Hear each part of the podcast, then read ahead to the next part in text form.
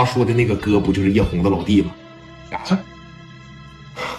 就越发的相信，早晚有一天我得请他到大同来做做客啊，然后把我老弟介绍给他认识认识，也把我老弟那十多个哥们儿啊介绍认识认识啊。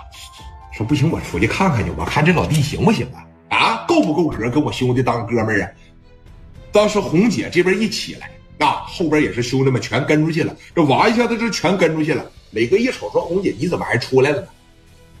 老弟呀，我不太放心你啊，我看看呗，反正就三五分钟的，我这喝的也挺那啥了，我出来也透透气儿啊。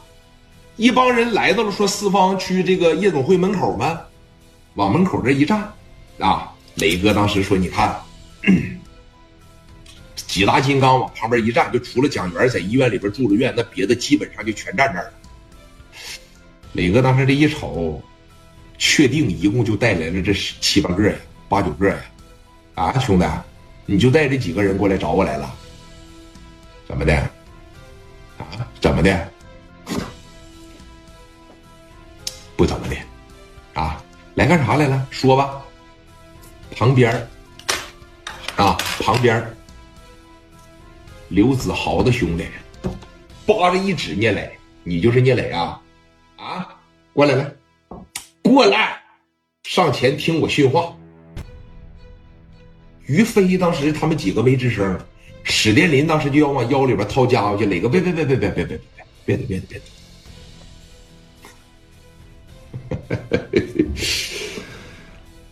兄弟，我来青岛三年了啊，敢这么跟我说话的，基本上全让我干躺下了。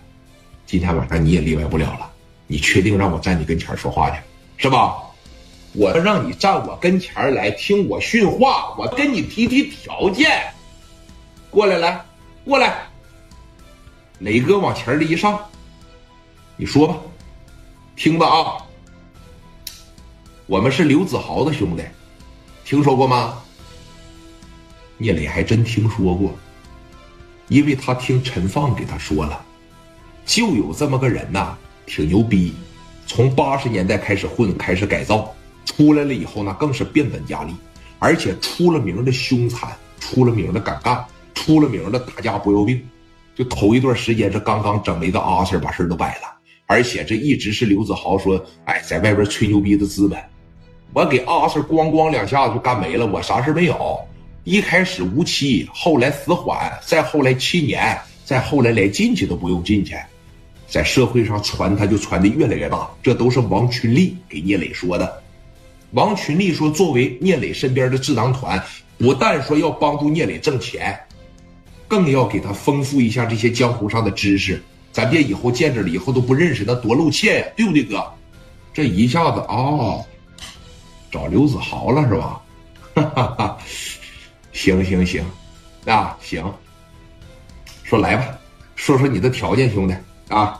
我今天晚上啊，心情挺好，因为呢有远道而来的客人，有远道而来的朋友，我兴许啊一高兴就答应你了。说说吧，啊！紧接着磊哥把这烟一掏出来，旁边王群力上前啪的一点，说吧，听好啊，听好了。第一点，如果说供电机没了。那咱就有价了，一百万，听着没？如果说供电机没煤，那就没价了。